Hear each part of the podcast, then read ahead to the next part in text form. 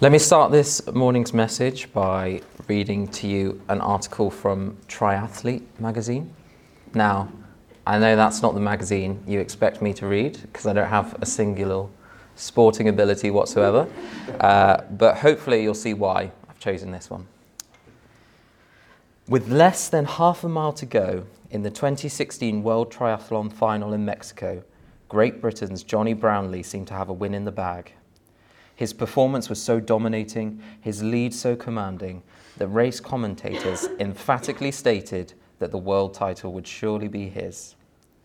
As though the commentator's confidence cast a sudden spell on Jonny, he then began to show obvious signs of heat stroke. His stride became oddly stunted and bouncy, and a slight grimace cast over his face. As he came one, round one of the final turns towards the finish line, it seemed like the road below his feet had sloped sideways, and Jonny slowed to a wobble. Perhaps he thought he'd crossed the line. Perhaps he was just done. But the race, of course, was not over. Jonny still had about 50 metres left to run. And as the clearly confused athlete stumbled into an official's arms, it appeared his race was over. But his brother Alistair wasn't about to have Johnny's day end there. No more than seven seconds after Jonny slowed, Alistair surged around the corner and came upon his struggling sibling. Without hesitation, Alistair swooped his head under Jonny's shoulder, slung his arm over his back, and barked out, You can make it, as he began leading him towards the finish line. And thus began one of the most iconic moments not only in the history of triathlon, but in all of sport because for about 45 exhilarating, tear inducing seconds, Alistair painstakingly guided his brother down the blue carpeted home stretch, arm in arm, choppy stride for choppy stride. Even as another contestant sprinted past them and took the win, all eyes shifted to the stunning display of sportsmanship and brotherly love. The older brother sacrificed his own race and possible victory to help his younger sibling finish, literally tossing him across the finish line so he could hold on to second place. The footage from the race went viral almost immediately, and the story made headlines all over the world. There you go. What I hope we'll see this morning is that the fellowship the Bible calls us to is every bit as powerful as the display of sacrificial love we see in this story. And the reason why we can have such a rich fellowship is not because of a shared common interest. After all, every contestant in that race enjoyed triathlons. No, it's because of our gospel identity as brothers and sisters in Christ. Like Alistair and Jonny, we are also running a race with our brothers and sisters. And like Alistair and Jonny, our fellowship is both where we find grace to reach the end and the means by which we help others reach the end. And as Matt led us through uh, on Saturday morning, we'll spend some time thinking, firstly, why fellowship is such a rich means of grace, and then we'll follow that up with how it actually helps us to grow. If you can turn in your Bibles to the letter of 1 John, it's right near the end, handy hint. Um, we're going to look at two reasons why fellowship is such a rich gift of grace for Christian growth. And the first reason we'll see in the passage is that through fellowship, we enjoy a key component of the gospel. And the second reason is because through fellowship, we experience fullness of joy in the gospel. So, then, what do I mean by a key component of the gospel? Let's read 1 John together now, starting in verse 1 of chapter 1, going up to verse 4 that which was from the beginning, which we have heard, which we have seen with our eyes, which we have looked at, and our hands have touched. This we proclaim to you concerning the word of life. The life appeared, we have seen it and testified to it, and we proclaim to you the eternal life, which was with the Father and has appeared to us. We proclaim to you what we have seen and heard so that you also may have fellowship with us. And our fellowship is with the Father and with his Son, Jesus Christ. We write this to make our joy complete. John starts his letter with no formal introduction and just cuts straight to the chase. His words are poetic and dynamic, but they're actually a little cryptic upon a first read. As he unravels the description, we begin to realize he's not talking about something, but someone Jesus. Let me re paraphrase those four verses to illustrate what I mean. Jesus, who was from the beginning, Jesus, who we have heard, Jesus, who we have seen with our eyes, Jesus, who we have looked at and touched with our hands. We proclaim these things about Jesus, the Word of life. Jesus appeared, we saw him, and we testify to it. And we proclaim to you that he is eternal life, that he was with the Father, and that he has appeared to us. John centers his proclamation around Jesus. And actually, we can have great confidence in his proclamation because we know these things to be true. As a disciple of Jesus, John really did see, hear, and touch him. When we read these words about Jesus being the eternal life, we can't help but remember chapter 3 of John's Gospel. For God so loved the world that he gave his only Son, that whoever believes in him should not perish but have eternal life. But eternal life isn't the sole and only reason for John's proclamation. We can often simplify the gospel to just mean salvation, but there's more. Did you see his reason in verse 3? So that you too may have fellowship with us. Clearly, then, fellowship with one another is a core part of the gospel. John wouldn't have made it his purpose for sharing the good news about Jesus if it wasn't so important. So, what does John mean by fellowship? Well, the word he used in the original Greek, koinonia, signifies having something in common, participation in the same thing, or having a share in something. So, as receivers of the gospel message of eternal life here, what is it that we share in? John goes on, and indeed, our fellowship is with the Father and with his Son, Jesus Christ. Amazingly, whilst the Father and the Son have enjoyed fellowship for all eternity, out of the overflow of God's love, He makes a plan to bring us into this perfect loving union. And so Jesus went to the cross to make this happen. He went to the cross so that we might be in Him and so enjoy fellowship with Him and the Father. In Galatians 2, we read that we have been crucified with Christ. It is no longer I who live, but Christ who lives in me. In 1 Corinthians 1, we read that because of the Father's eternal plan, we are in Christ Jesus. And when Jesus describes his relationship with those who would come to trust him, he describes us as being the branches and himself as the true vine. He implores us, Abide in me. The point of the gospel, the point of God's eternal plan of salvation, is so that we might enjoy fellowship with God the Son and God the Father by God the Spirit forever. And this does not happen on an individual basis. No, as we are brought into fellowship with Jesus, as we share in his righteousness, we are also brought into fellowship with every other believer, so that we might all be one as the Father and Son are one. If you are a Christian today, you are deeply, eternally rooted to Jesus. And that person sitting next to you, they are deeply, eternally rooted to Jesus too. That means that whilst you may be an individual branch, because of Jesus, you are part of the same vine. Likewise, while the Bible describes us as different parts of the body, because we have the same head in Christ Jesus, we are one body. In the book Sing by the Gettys, they write this about the earliest believers. They had nothing in common except that they had everything that mattered in common faith in Christ who joined them by his Spirit. The basis of our fellowship then is not that we enjoy hanging out together, but that we have come to know the same Saviour. In the gospel, we see the fulfillment of God's promise way back in the beginning of the Bible to make one people for himself.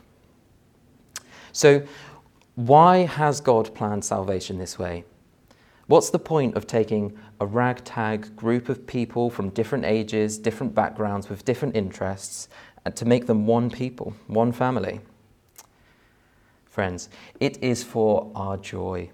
Through fellowship, we experience fullness of joy in the gospel. The last line of our opening passage in 1 John says this And we are writing these things so that our joy may be complete. And that phrase, our joy, it could also be translated as your joy, but there's just a sense of mutual joy in fellowship. It works for both parties. John is telling these things to the believers so that through their fellowship together, they may all have complete joy. And if we go back to Jesus' words in John 15, where he describes himself as being the true vine, after imploring his disciples to abide in him, he says this These things I have spoken to you, that my joy may be in you, and that your joy may be full when we talk about joy in fellowship, there's two aspects to it. There's a joy for the here and now, as we join together and sing with gladness, as we've been doing this morning, as we share food with one another in our homes or in the canteen here, and as we laugh together as good friends.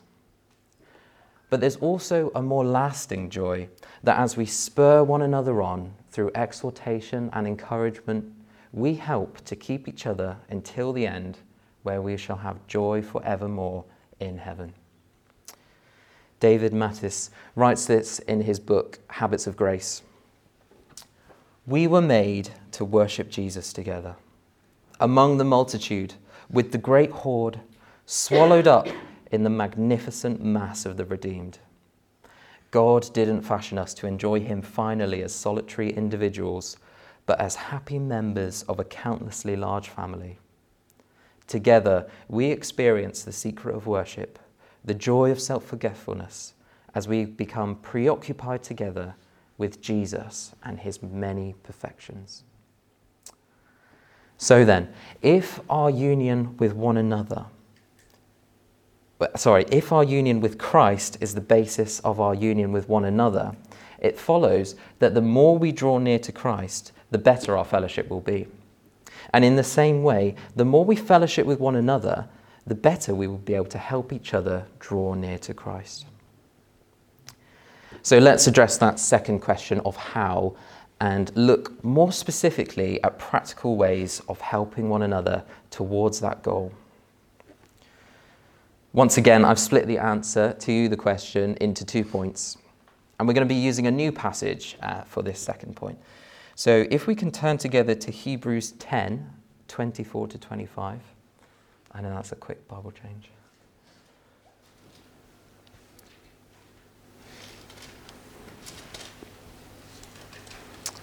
I'll, I'll read it as I think it's on the screen. And let us consider how we may spur one another on toward love and good deeds, not giving up meeting together, as some are in the habit of doing but encouraging one another, and all the more as you see the day approaching. Right in the middle there is the key to all that good stuff on the outside. This verse is like a sandwich, and the filling is this not neglecting to meet together, as is the habit of some.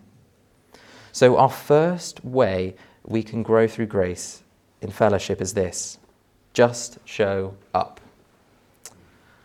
When Matt introduced the theme of this weekend to us on Friday, we saw our desperate need for the ongoing grace of God in our lives.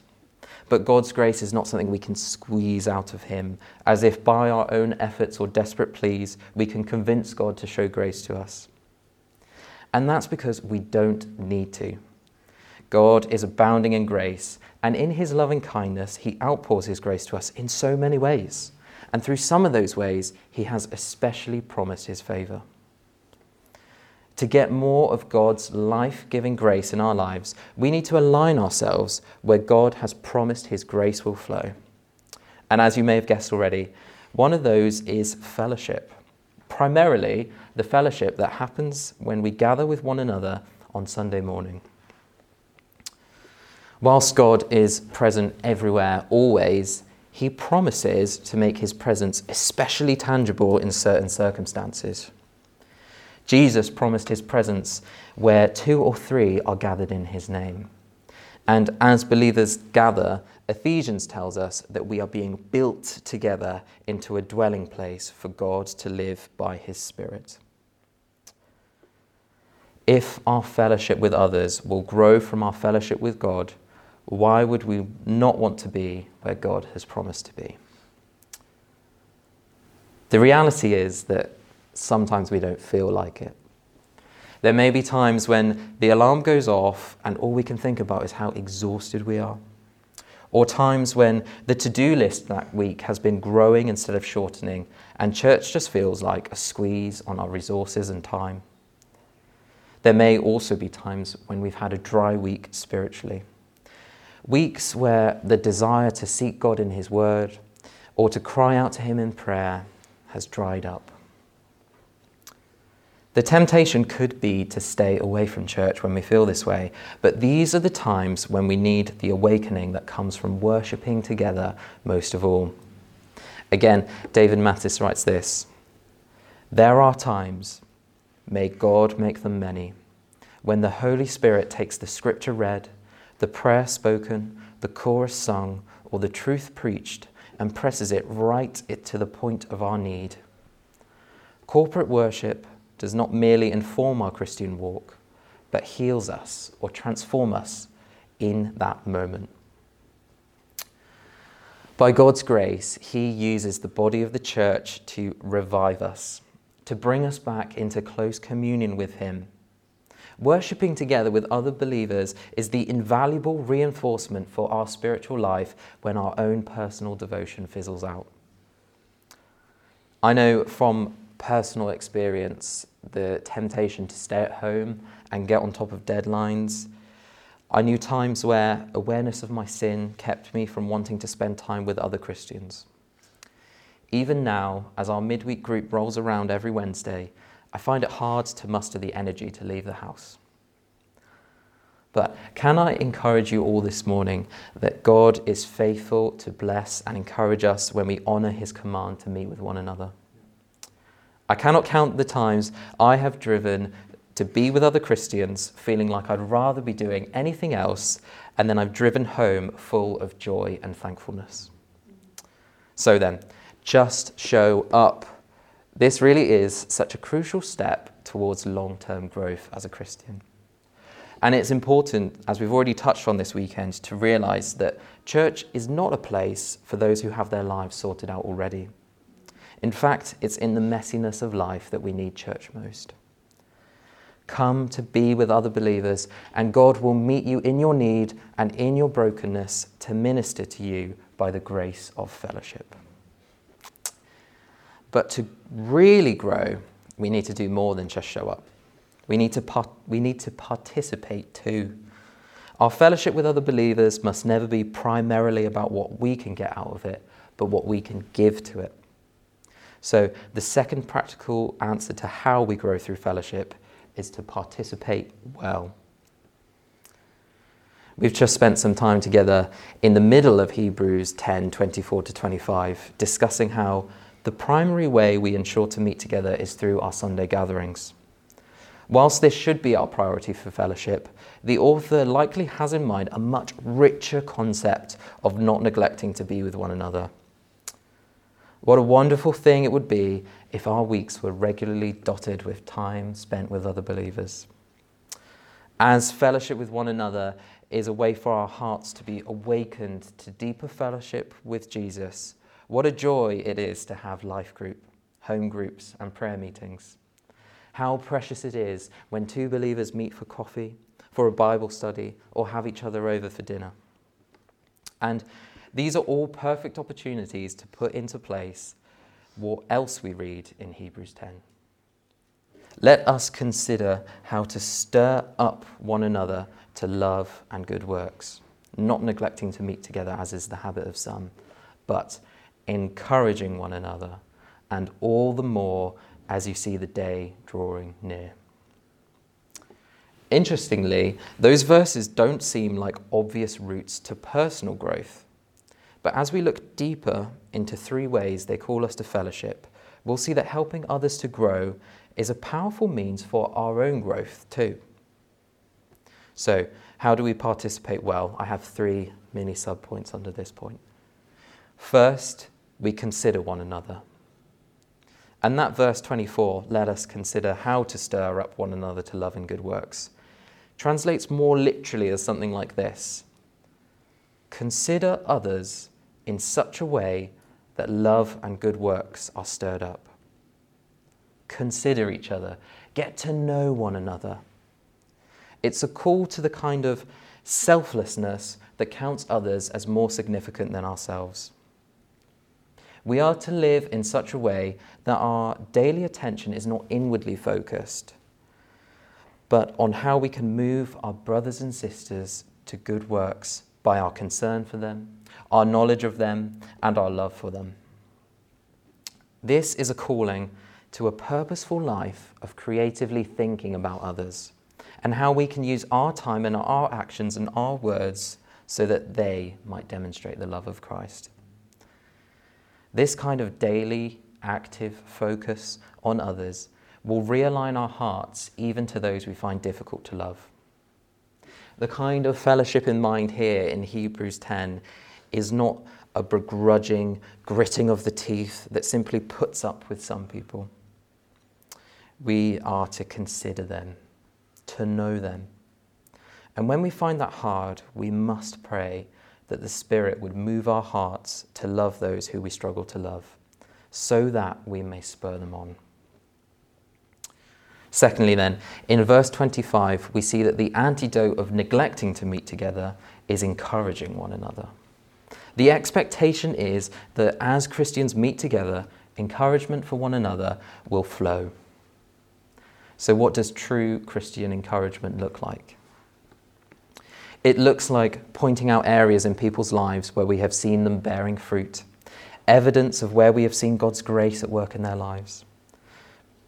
It looks like thanking others for the way they serve and love us, thus helping them to go on cheerfully serving us.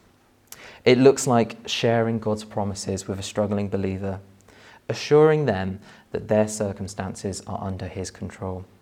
We point them to their future hope of eternity with Jesus helping them lift their head toward God. And this kind of encouragement is going to come all the more naturally to us the more saturated we are with God's Word. When we dwell in Scriptures, when we meditate and reflect upon verses and passages, we will be much better equipped to encourage our brothers and sisters with life giving words of truth. Encouragement isn't always about speaking, though. Sometimes it's about listening. It's about standing alongside each other through joys and griefs, through achievements and through failures. And as we walk together, let's take our communal pain and sorrow and bring them to the one who has promised to bear our burdens. Let us be a people whose fellowship is marked by prayer. And don't just pray for people privately, pray for them and tell them. Pray for people reactively in the moment they share a need. Again, the more we practice a habit of personal prayer, the more equipped we will be to step out in boldness and pray for others as a part of our fellowship. And thirdly, in this topic of participating well, we are to help keep each other till the end. This idea in verse 25 of encouraging one another all the more until the day draws near, has a sense of perseverance behind it. There's a recognition that a life of following Jesus is not an easy one. As the CityAlight song goes, one with Christ, we will encounter harm and hatred for his name. We may go through periods of doubt and faltering faith. More often, there are times where the weariness of a broken world weighs down heavily upon us. This is one of God's great graces to us. He gives us each other as a means of perseverance to the end. He gives us each other to keep us from being lured by the world's false offer of comfort and to instead see Christ as our lasting treasure. John Piper puts it this way You are God's appointed means to keep your brother or sister from being hardened by the deceitfulness of sin. Christian fellowship exists for this to say things to one another that keep us believing. So, a twofold application. On the one hand, watch one another closely, be aware of one another, know each other's struggles and weaknesses, be a means of grace to a struggling believer, maintain relationships with those who are drifting. On the other hand, be open with one another.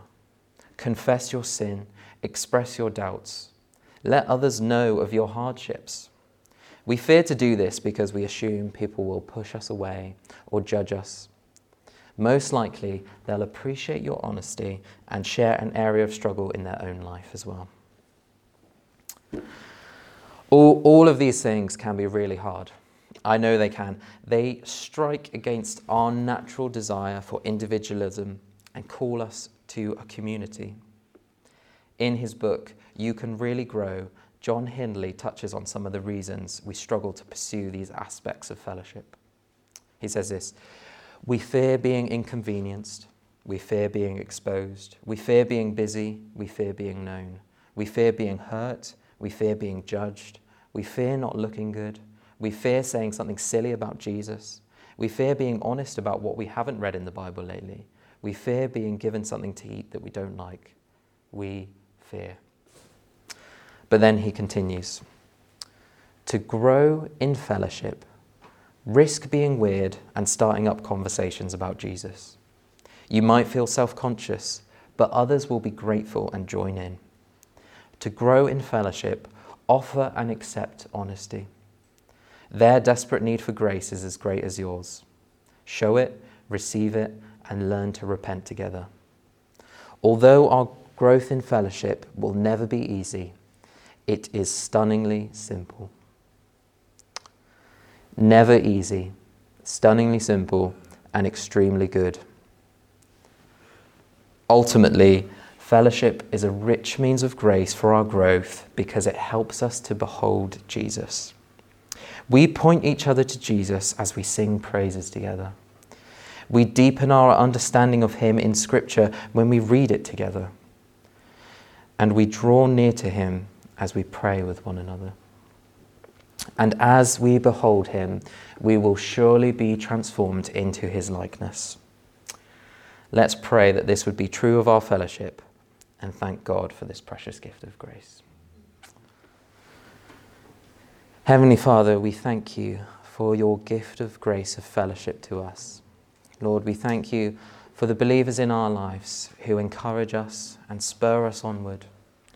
Lord, we pray that you would make us those who consider each other, who love one another well.